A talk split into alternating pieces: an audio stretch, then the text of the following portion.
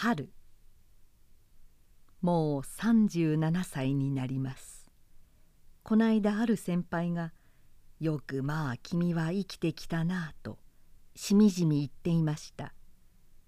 私自身にも37まで生きてきたのが嘘のように思われることがあります。戦争のおかげでやっと生き抜く力を得たようなものです。もう子供が2人あります。上が女の子で今年5歳になります。下は男の子でこれは昨年の8月に生まれまだ何の芸もできません。適期来週の時には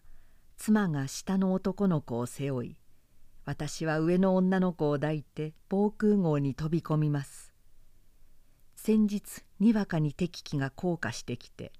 すぐ近くに爆弾を落とし防空壕に飛び込む暇もなく家族は2組に分かれて押し入れに潜り込みましたがガチャンと物の壊れる音がして上の女の子が「やあガラスが壊れた」と恐怖も何も感じない様子で無心に騒ぎ敵機が去ってから物音のした方へ行ってみるとやっぱり三畳間の窓ガラスが一枚壊れていました。私は黙ってしゃがんでガラスの破片を拾い集めましたがその指先が震えているので苦笑しました。一刻も早く修理したくてまだ空襲警報が解除されていないのに油紙を切って壊れた後に貼り付けましたが汚い裏側の方を外に向けきれいな方を内に向けて貼ったので妻は顔をしかめて「私が後でいたしますのにあべこべですよそれは」と言いました。私は再び苦笑しました。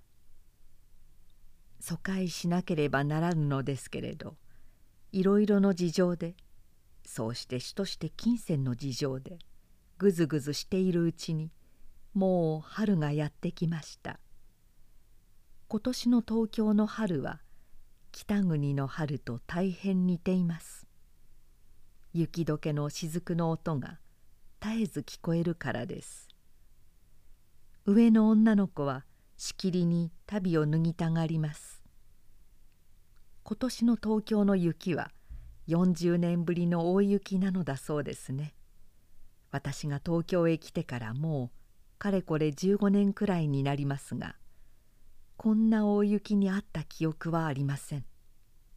雪が溶けると同時に花が咲き始めるなんてまるで北国の春と同じですね。いながらにして故郷に疎開したような気持ちになれるのもこの大雪のおかげでした。今上の女の子が裸足に格好を履いて雪解けの道をその母に連れられて銭湯に出かけました。今日は空襲がないようです。出征する年少の友人の旗に「断じ必勝危機一髪」と書いてありました。棒缶ともに間一髪